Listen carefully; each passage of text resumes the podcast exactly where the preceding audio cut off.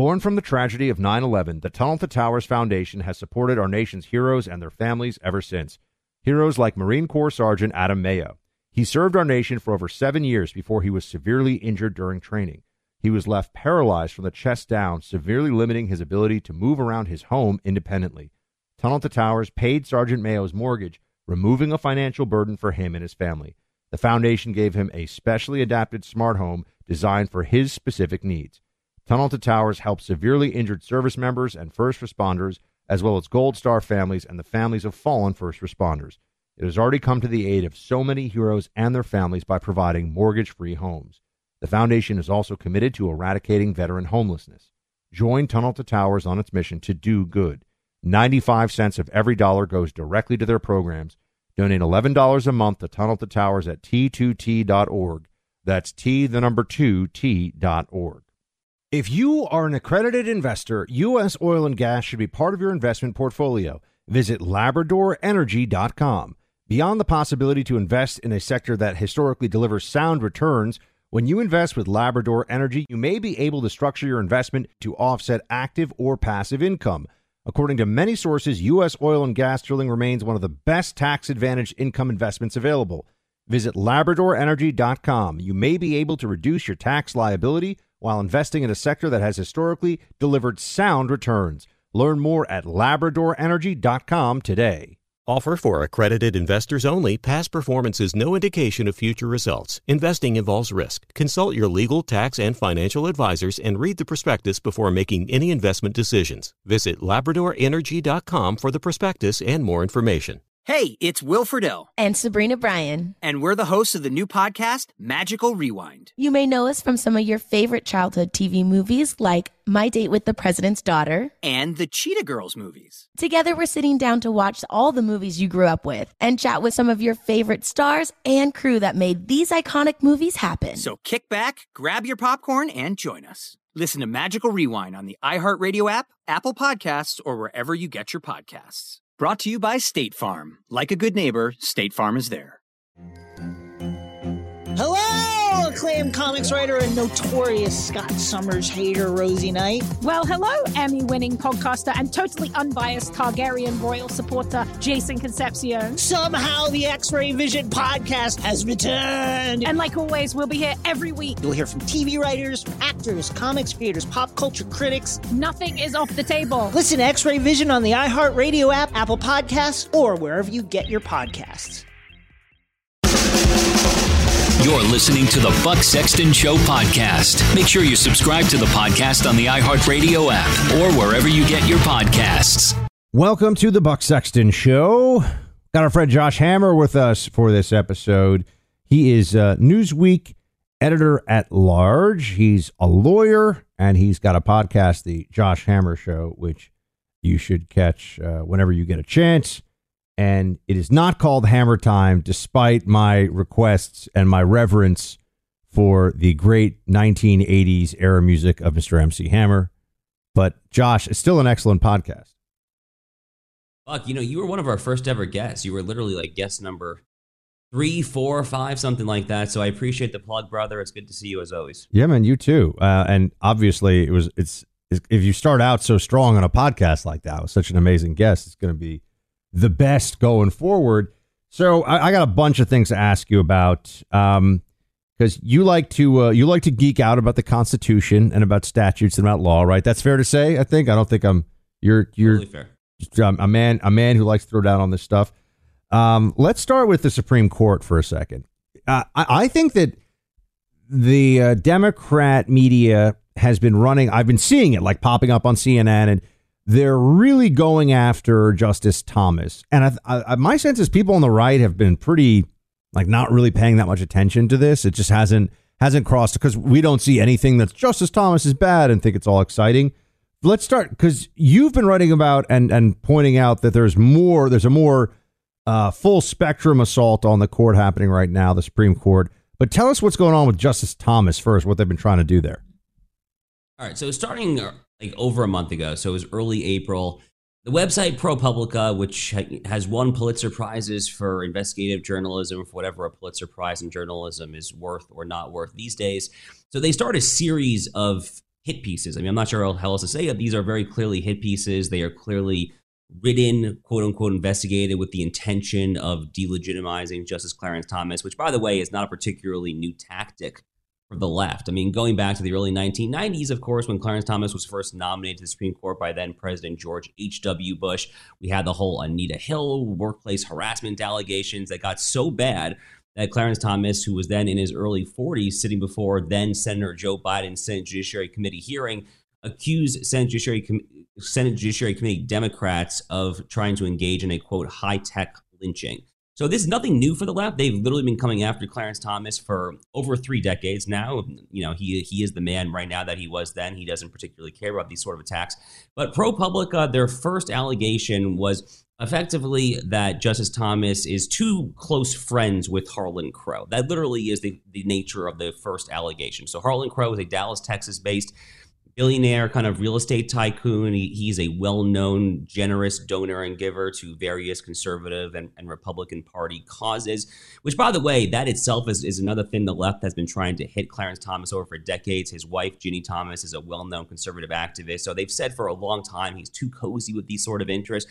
So this first ProPublica piece was that he's traveled with Harlan Crow, what he's gone on cruises or the private jets, whatever. And they allege that he should have disclosed it.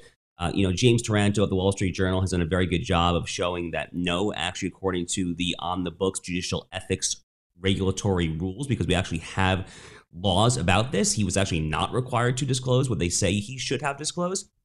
And then just a couple weeks ago, ProPublica had a follow up piece basically saying that Clarence Thomas's adopted great nephew was going to get a free ride due again to Harlan Crow's generosity because the, Harlan Crow indirectly, not directly, but indirectly paid for his adopted great nephew's first year of tuition at a nice private school. So uh, that's the basic nature of the allegation against Clarence Thomas is that he allegedly, again, allegedly has not properly disclosed the financial ties between him and a very well-known conservative donor, Harlan Crow.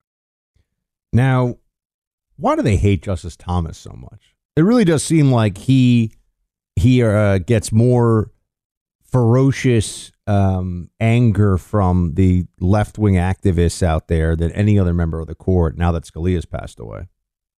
Yeah, I think that's exactly right. I mean, it's for multiple reasons, right? One is I mean, from a strictly kind of legal jurisprudential perspective, there is no more doctrinaire originalist than Clarence Thomas. I mean, you know, when it comes to kind of the original public meaning of the Constitution, I, I, think it's fair to say Clarence Thomas is the most devout, hardcore originalist on the court. Even when Scalia was there, I mean, I would argue that Clarence Thomas was, you know, more originalist, um, for lack of a better term, than, than Scalia. So he's very, very, very consistent, and he's very, very consistent in delivering outcomes that the left invariably hates. I mean, whatever the case may be, whether it's same sex marriage, whether it's abortion, affirmative action, kind of guns. I mean, basically all of kind of the hot button cultural issues. He has been on the opposite side of the left, the mainstream media, the corporate interests, all of that stuff for literally over 30 years now. The the slightly darker thing that's going on with Clarence Thomas Buck, as, as I think you know all too well, is we have this situation here where you have a very conservative man who also happens to be a very black man. Now, Clarence Thomas grew up dirt poor, dirt poor in the Jim Crow South. English was not even his first language growing up. There was actually a fabulous documentary that came out around the time that COVID started in 2020. It was called Created Equal. It from Michael Pack and Mark Paoletta, a fabulous documentary. They go into depth on Clarence Thomas's upbringing there in rural Georgia. And, you know, he really made it as kind of a dirt poor black man who grew up in the Jim Crow South. And he became a very, very, very committed conservative. And, you know, similar to Thomas Sowell, similar to Ben Carson, similar to some of these other very prominent black conservatives, Larry Elder, kind of in the radio space. But Clarence Thomas probably gets it the worst of all of them. And, you know, I mean, he really has kind of had this perpetual kind of Uncle Tom pejoratives thrown his way for decades. And it's it's disgusting. I mean, it is literally disgusting, but it kind of feeds this narrative to kind of paraphrase something that if I recall Ben Carson said back when he ran for president in 2015 2016 he had some line about you know uppity white liberals not letting blacks leave the proverbial plantation right and like that is the slightly darker explanation as to what's going on here so i think it's a combination of both of those factors I want to get into more on what's going on with the court and what they're trying to do, I think, to uh, undermine it, politicize it. And we'll get to that in a second. Let's Supreme Court leaker I want to ask you about the Supreme Court leaker. And do you think that they really don't know, or do they not?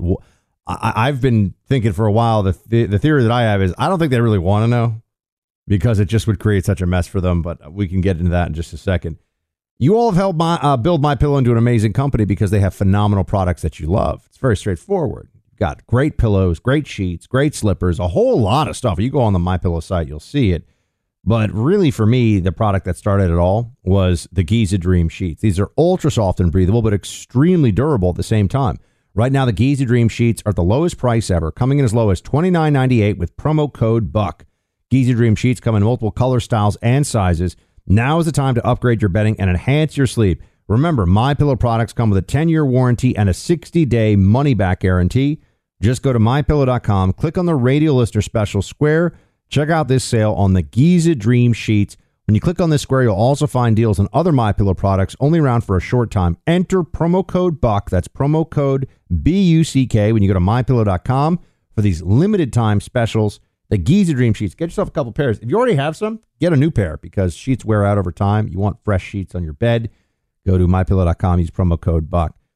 Uh, for, first off, just on the leak of the Supreme Court uh, Dobbs opinion, Josh, that for you when that came out it seemed to me like we've entered this era now where even the rules that we thought both sides agreed on when it came to the judiciary or at least that's that was our perception those rules are being wiped away too now we're just going to leak supreme court decisions before they happen to pressure justices yeah i mean it kind of underscores one of the greater recurring themes of the past six seven years or so which is it is the left who has cried foul time and time again about the rights kind of purported undermining of our norms and our decency. Obviously, former President Trump kind of being at the epicenter of that alleged undermining of norms, whereas in reality, in reality, you know, all the way going back to the Women's March, you know, you know, violent protests in 2017 through the Black Lives Matter, Antifa, you know quasi anarchy in, in the summer of 2020 very much including this leak it, it is time and time again the left that is the one undermining these norms without which we cannot long sustain a, a, a civilization to be quite frank. And when it comes to the judiciary in particular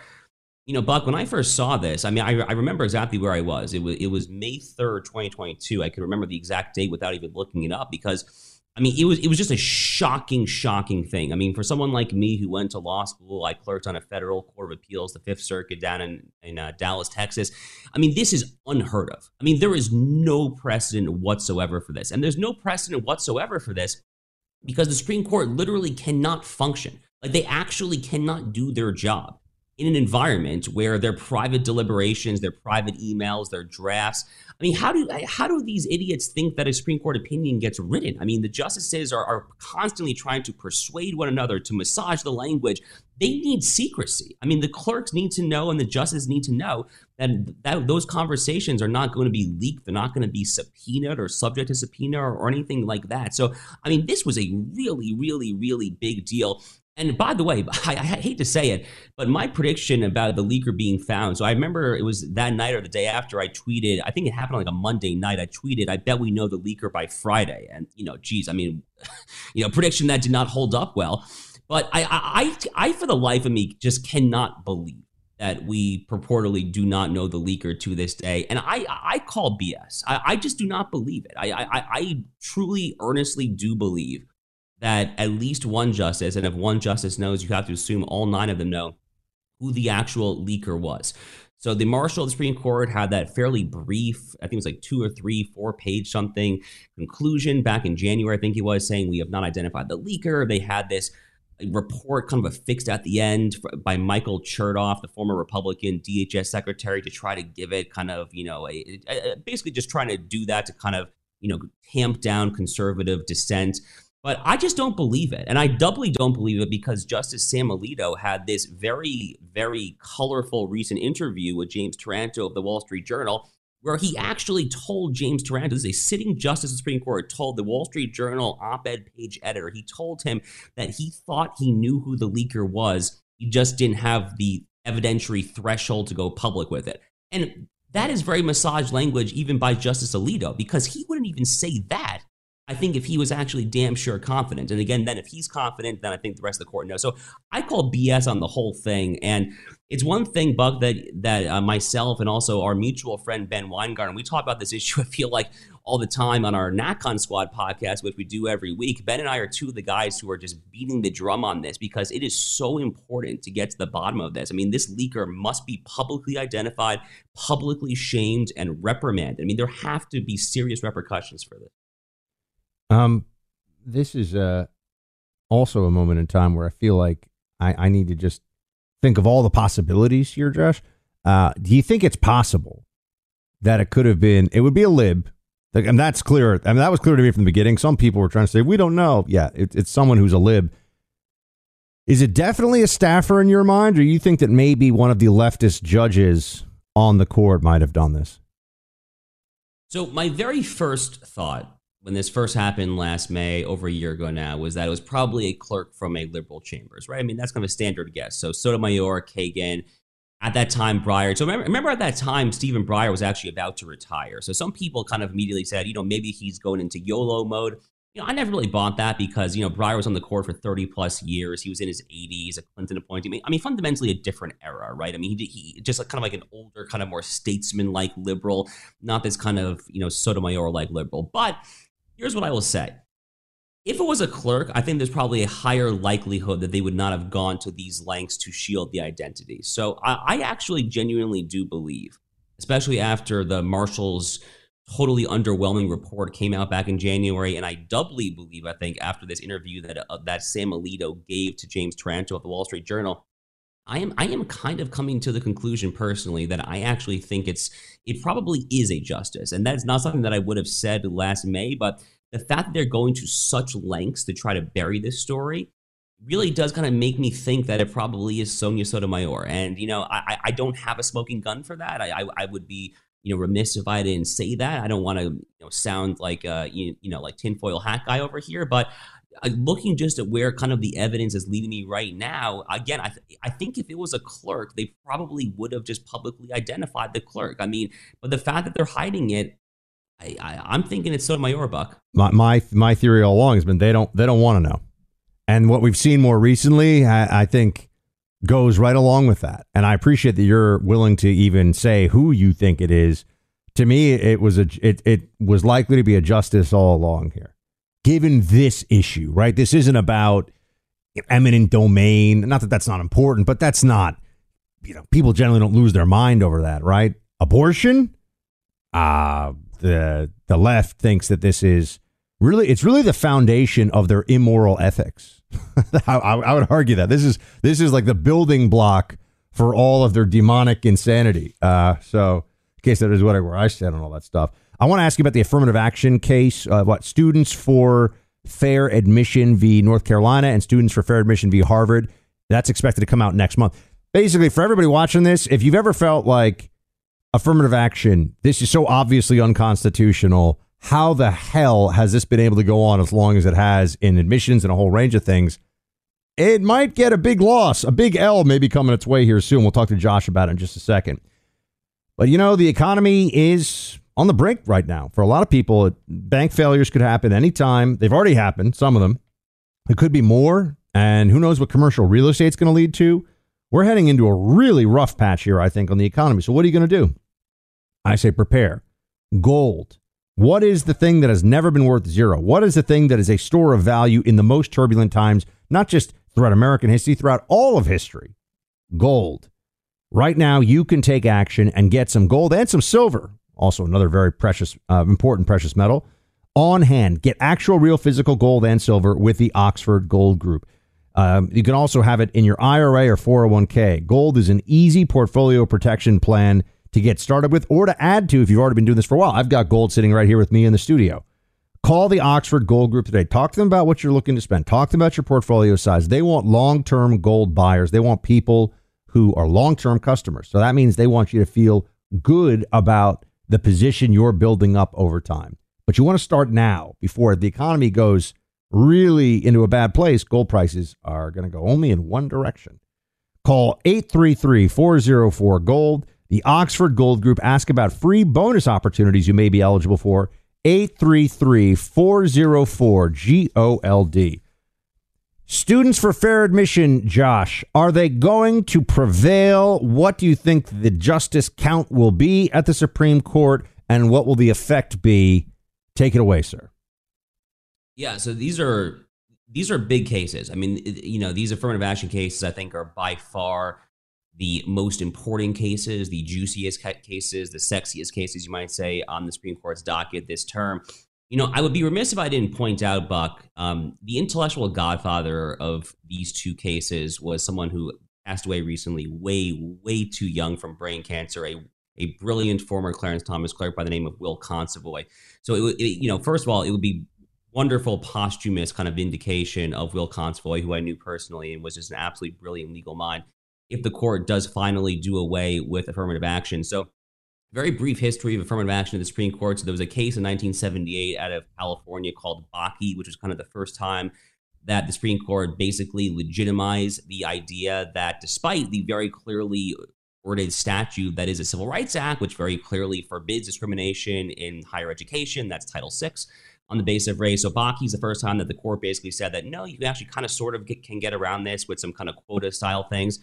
Infamously, in 2003, two cases out of the University of Michigan, one called Grutter, one called Gratz, the Supreme Court basically affirmed the basic holding of Bakke. They tweaked the, the formula a little bit, but very bad ruling there. And the court has punted multiple times since then, including a case out of University of Texas called Fisher. They they uh, declined to overturn Grutter and Bakke, but I really do think this is the time. I, I actually genuinely think that this actually is the time in these cases out of Harvard and, and University of North Carolina and the reason that you have both those cases, by the way, so it's one public school, one private school. The basic idea here is that the Constitution, the 14th Amendment, directly applies to a public university because a public university is a state actor, whereas the private university, Harvard, um, you could make an argument that's a state actor because they take federal funds, but it's it's certainly covered by Title VI, um, the statutory hook of the 1964 Civil Rights Act.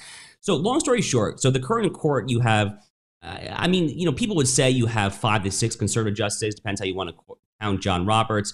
Uh, it's it's basically a three-three-three court where you have three solid liberals, you have three fairly reliable conservatives, Thomas, Alito, and uh, I'll count Gorsuch here, even though that's a more complicated conversation. Then you have these kind of three in the middle: Barrett, Kavanaugh, and Roberts.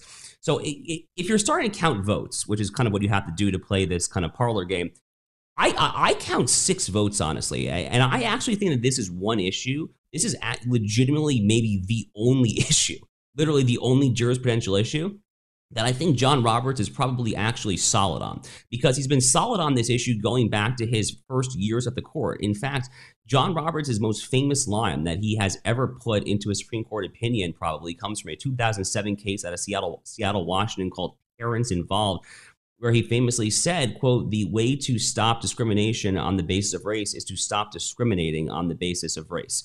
And, you know, look, if you have Roberts, then you clearly have the votes there because there's no way that Roberts would take that without everyone else falling in line. So I, I am actually cautiously optimistic about the last remaining actual form of systemic racism in America going away next month. I really am. What will it look like if, if the decision comes down?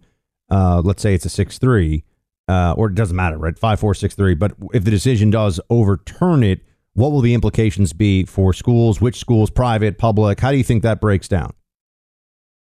So if you rule against UNC and Harvard, then you're going to end up applying both the Constitution and the Civil Rights Act. So in you know in theory, both those opinions come out the right way. And by the way, Ketanji Brown Jackson, the reason that, that these cases are separate, in addition to the public private things, that Ketanji Brown Jackson is actually recused from the Harvard case because she was on some board there or something. So, uh, you know, my guess formally, I guess, would be 6 3 in the UNC case, 6 2 in the Harvard case with, with Jackson uh, recused. But, you know, in theory, the consequences should be pretty drastic. Um, but I, I, I, do, you know, I, I hate to sound kind of black pilled and pessimistic, but I am saying in theory here because you know, I mean, you and I know how these universities work, Buck. I mean, there's a lot of kind of behind the scenes, kind of you know, you know, DEI bureaucrats who are still kind of you, you know the fox is running the hen house, and you know, I, I I think the conventional wisdom, which I generally share, is that a lot of these admissions offices will basically find a way to do it while trying to hide the ball. So they'll basically just kind of give out offers people who are clearly underqualified while basically making crap up. And you know, the question at that point becomes how do you police the making crap up thing? And I don't know. I don't actually know exactly what that would entail. I mean, at that point, though, it might be more of a state level issue. Um, you know, maybe some more states can kind of, you know, more narrowly craft some very clever statutes to kind of outlaw specific practices. Probably the kind of thing that here in Florida, Ron DeSantis and the Florida legislature might want to take a look at next term if the affirmative action cases do indeed go the way that I'm predicting. But I, I, I totally, totally anticipate that universities will do everything they can to get around this. Yeah, my sense is that they they're getting rid of uh, the SAT, for example, in a lot of uh, supposedly elite schools. Some people will still submit their SAT, of course. You know, if you're a if you're an Asian kid, you know, Asian American kid, you're going to submit your 1600 SAT even if it's not required. But by not making it required at Columbia or Harvard or wherever, they can then it's hard. It makes it easier to cover the tracks of the continuation of the holistic you know, racial preference system that they have, holistic in quotes, that they have in place, right? I mean, that's that's how I think because I, I, know this because I remember uh, one of these decisions, or the earlier ones you mentioned, came down when I was at Amherst and uh, studying with your main man Hadley Arkes. By the way, what's up? Hadley sends high fives to everybody out there. For those of you who know him, Hadley Arkes in the house. Uh, but I remember the president of Amherst College said at some big open forum on this look, honestly, it doesn't matter what the Supreme Court says. We're going to keep taking who we want to take, and we'll get around it. And I, I was, I was like, wow, look at that. Just imagine, imagine the Supreme Court said you can't discriminate against Black and Latino students in admission, and you had a president of a college come forward and say, well, I mean, I don't right. care what the Supreme Court says. We're still going to do that. He did that. He just did it against other races, not those races. That's exactly. Uh, that was uh, that was actually, oh, gosh, I can't remember the guy's name. We had a president, Marx, aptly named, I might add. Um, but then there was the, the one before him. I can't even remember the president's name. Guy was a, a bureaucrat. Um, let's talk about Trump and his legal woes. We're going to put you in the role of Trump uh, legal advisor, maybe even a Trump defense attorney here in a second, based on what he's facing. So we'll get to that. Uh, but first, uh, a word from our sponsor, the Tunnel to Towers Foundation. The Tunnel to Towers has been honoring America's heroes ever since the tragic events of 9 11. The foundation honors fallen and severely injured heroes and their families with mortgage free homes. This year alone, hundreds of Gold Star and fallen first responder families with young children and our nation's most severely injured veterans and first responders are receiving homes. More than 500 homeless veterans received housing and services last year, and more than 1,500 are receiving housing and services this year. And this coming Memorial Day, all of the brave men and women lost since 9 11 in the War on Terror are having their names read aloud in a Tunnel to Tower ceremony in our nation's capital. Through the Tunnel to Towers 9 11 Institute, the foundation is educating kids in kindergarten through 12th grade about our nation's darkest day. Join Tunnel to Towers on its mission to do good. Please help America to never forget its greatest heroes. Join me in donating $11 a month to Tunnel to Towers at t2t.org. That's T, the number 2, T.org. All right, Josh, which additional, we know that Trump just lost this civil case uh, to you know, E. Jean Carroll in New York. We know he's facing this 20 some odd counts of felony like misspelling or whatever basically that he's uh, paying off the the porn star with the money uh, that's in manhattan there's also georgia and there's a special counsel and maybe there's something else they're going to throw at us uh, you know, we're not even thinking of right now which of these are you the most certain is going to be a, a problem for him and do you think they're going to go all the way on the special counsel with a federal indictment from Jack uh, Jack Smith? I mean, they definitely might. So, look, I mean, I think the conventional wisdom, which I probably share, is that the classified document stuff, the infamous Mar-a-Lago raid last August, I think that probably will not amount to anything. Uh, I mean, it's kind of remarkable how quickly we've forgotten, but I mean, Joe Biden literally had his own classified documents retention scandal. I mean, it was just in January his happened to be, you know, as many things in Biden world are, his happened to have some implications for the Chinese Communist Party. So, uh, if I were the feds, I personally, you know, if I if I were Mr. Smith I, as, as, a special prosecutor, I probably would be shying away a little bit from that case, a little more towards the January 6th case. But you know, here's why. And, and to be clear, Buck, I, I, think that the January 6th stuff is is legally speaking is beyond frivolous. Um, you know, this notion that he incited violence, let alone incited insurrection. I mean, there is direct U.S. Supreme Court case law on point here from the 1960s. The the the threshold where you have where you have speech that is not First Amendment protected that actually results in incitement of violence it is a very, very, very high threshold. And I've, I've read over what Donald Trump said at the ellipsis and that infamous speech on January 6, 2021. In my estimation, it does not come anywhere close to how the DC Municipal Code defines incitement to violence. But Having said that, you know, we're not dealing here with people who are following the black letter of the law. We're dealing with, with a situation where they had this January 6th special committee kangaroo court with Liz Cheney and Adam Kinzinger and the whole thing. You know, I mean, fundamentally, they probably wouldn't have done that. They wouldn't have issued their report to DOJ the way that they did, recommending charges, if we didn't ultimately know that the fix was in there. So I, I fear that the fix probably is in when it comes to the January 6th issue. But the other one that I, that if I were Trump's lawyer that I would be most concerned about is Georgia. And you know what happened in Georgia, of course, there was, there was the infamous Brad Raffensperger phone calls. Uh, uh, Trump says it was the greatest, most perfect phone call of all time, kind of similar to his 2019 phone call with Vladimir Zelensky, the one that they tried to impeach him on frivolous grounds for the first time. But the Raffensperger stuff in Georgia, I think I, I, think if they have the audio that we have not heard yet, but that there are all these rumblings that that they've heard, that's potentially looking very, very dicey. And I think a lot of people there have already kind of agreed to immunity deals, if I'm not mistaken. There, that is typically kind of signs that the that the prosecutorial apparatus is, is about to kick up into very high gear. So, you know, of those three cases, um, J6 classified documents in Georgia, I would be least concerned about the classified documents, but uh, decently concerned about the other two for sure. Do you think that they intend to try to lock Donald Trump up? Yeah, I, I, I do. I mean, I absolutely do think that, Bob. Me too. I mean, yeah. Um, I, I, I, I think that they're probably, I, I, I hate to sound like borderline conspiratorial, but, you know, I think we're only five, ten years away from people like you and me being in their crosshairs of being locked up. I mean, five to 10 years maybe is being a little too generous here, right? I mean, I, I, I mean, uh, the stuff that you say on the radio every day, the stuff that like I write and say, I mean, are we not kind of inciting like, you know, all sorts of fabricated charges? So I mean, that basically, I think, is where we're headed. But Donald Trump is the tip of the spear. So, look, I mean, I have definitely been critical of Donald Trump on any number of occasions. But one thing where I think he actually is exactly right is when he goes on social media and he says to his most diehard supporters, they're coming after me because they're eventually going to come after you. I think that's actually exactly right. I, I think that that that is, I, you know, I'm not sure if it's sincere or cynical when he says it subjectively, but as a matter of analysis, I think it happens to be exactly right. So yeah, I mean, there's nothing that Merrick Garland and Joe Biden would ultimately like more if they do win re-election in 2024 than sending Donald Trump to prison. I think that's absolutely the end game. What is your what is the most interesting Supreme Court decision to you? It's like a trivia question to close us out here. Uh all time. The most the most interesting case of all time. Wow.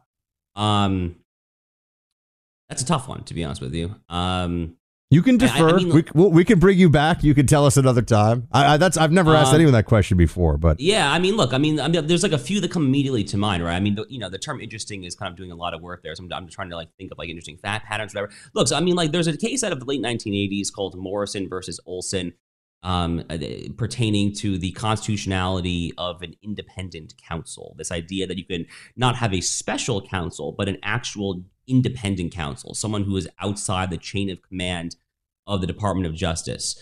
And you know this this became quite relevant ultimately in the 1990s with Ken Starr and Whitewater and, and all that good stuff back from my childhood before I was paying attention to any of this sordid business. And in Morrison versus Olson, the court held uh, eight to one actually that the independent counsel was constitutional, but in a dissent, a, a, a solo dissent that has been completely vindicated, uh, Antonin Scalia, the late great Justice Antonin Scalia, said that no, this actually is totally unconstitutional because uh, you know uh, this is basically what conservative lawyers call unitary executive theory, which is a very fancy lawyerly term, meaning that the commander in chief, the president, has unilateral plenary authority over the executive branch. Full stop. Period. End of story.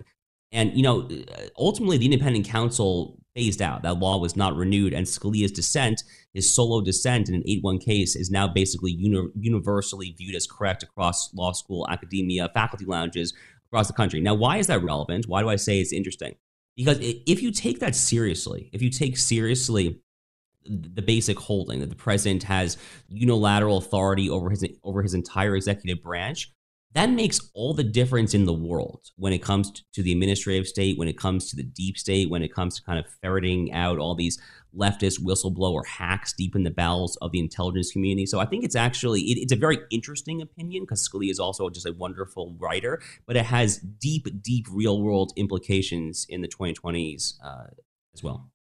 I wanted to just let Josh Hammer do a constitutional nerd flex there for everybody, and there we go. Or Supreme Court slash constitutional flex. So well done, sir. Impressive. Um, thanks for being with us, man. Go check out the Josh Hammer Show podcast where he gets into a lot of things we talked about today and a whole lot more. And look for his latest uh, at Newsweek, where he's been writing lots of good stuff. Josh, thanks so much, man. Anytime, Buck, you bet. Who is there for heroes of the families left behind when a service member or first responder dies or is catastrophically injured in the line of duty? Who helps our country's homeless veterans? And who helps our nation to never forget 9 11? Let me tell you who the Tunnel to Towers Foundation. The Foundation's Gold Star Fallen First Responder, Smart Home, and Homeless Veteran programs comprise their In the Line of Duty programs. They're all dedicated to honoring our nation's heroes and their families. The Foundation's Never Forget programs engage people in 9 11 remembrance across America. Over 80 runs, walks, and climbs a year, dozens of golf outings. And the Tunnel to Towers 9 11 Institute is educating kids kindergarten through 12th grade to help our nation keep its vow to never forget. More than 95 cents of every dollar you donate to Tunnel to Towers goes to its programs. Never forget the sacrifices of our country's greatest heroes. Donate $11 a month to Tunnel to Towers at t2t.org. That's T, the number two, T.org. If you are an accredited investor, U.S. oil and gas should be part of your investment portfolio. Visit LabradorEnergy.com. Beyond the possibility to invest in a sector that historically delivers sound returns, when you invest with Labrador Energy, you may be able to structure your investment to offset active or passive income. According to many sources, U.S. oil and gas drilling remains one of the best tax advantaged income investments available. Visit LabradorEnergy.com. You may be able to reduce your tax liability while investing in a sector that has historically delivered sound returns.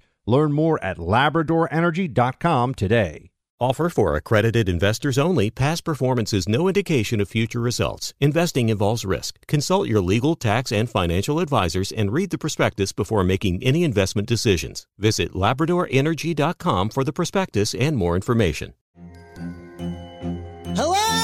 Acclaimed comics writer and notorious Scott Summers hater, Rosie Knight. Well, hello, Emmy winning podcaster and totally unbiased Targaryen royal supporter, Jason Concepcion. Somehow the X Ray Vision podcast has returned. And like always, we'll be here every week. You'll hear from TV writers, actors, comics creators, pop culture critics. Nothing is off the table. Listen to X Ray Vision on the iHeartRadio app, Apple Podcasts, or wherever you get your podcasts. More Than a Movie is back with season two. I'm your host, Alex Fumero, and each week I'm going to talk to the people behind your favorite movies. From The Godfather, Andy Garcia, He has the smarts of Vito, the temper of Sonny, the warmth of Fredo, and the coldness of Michael.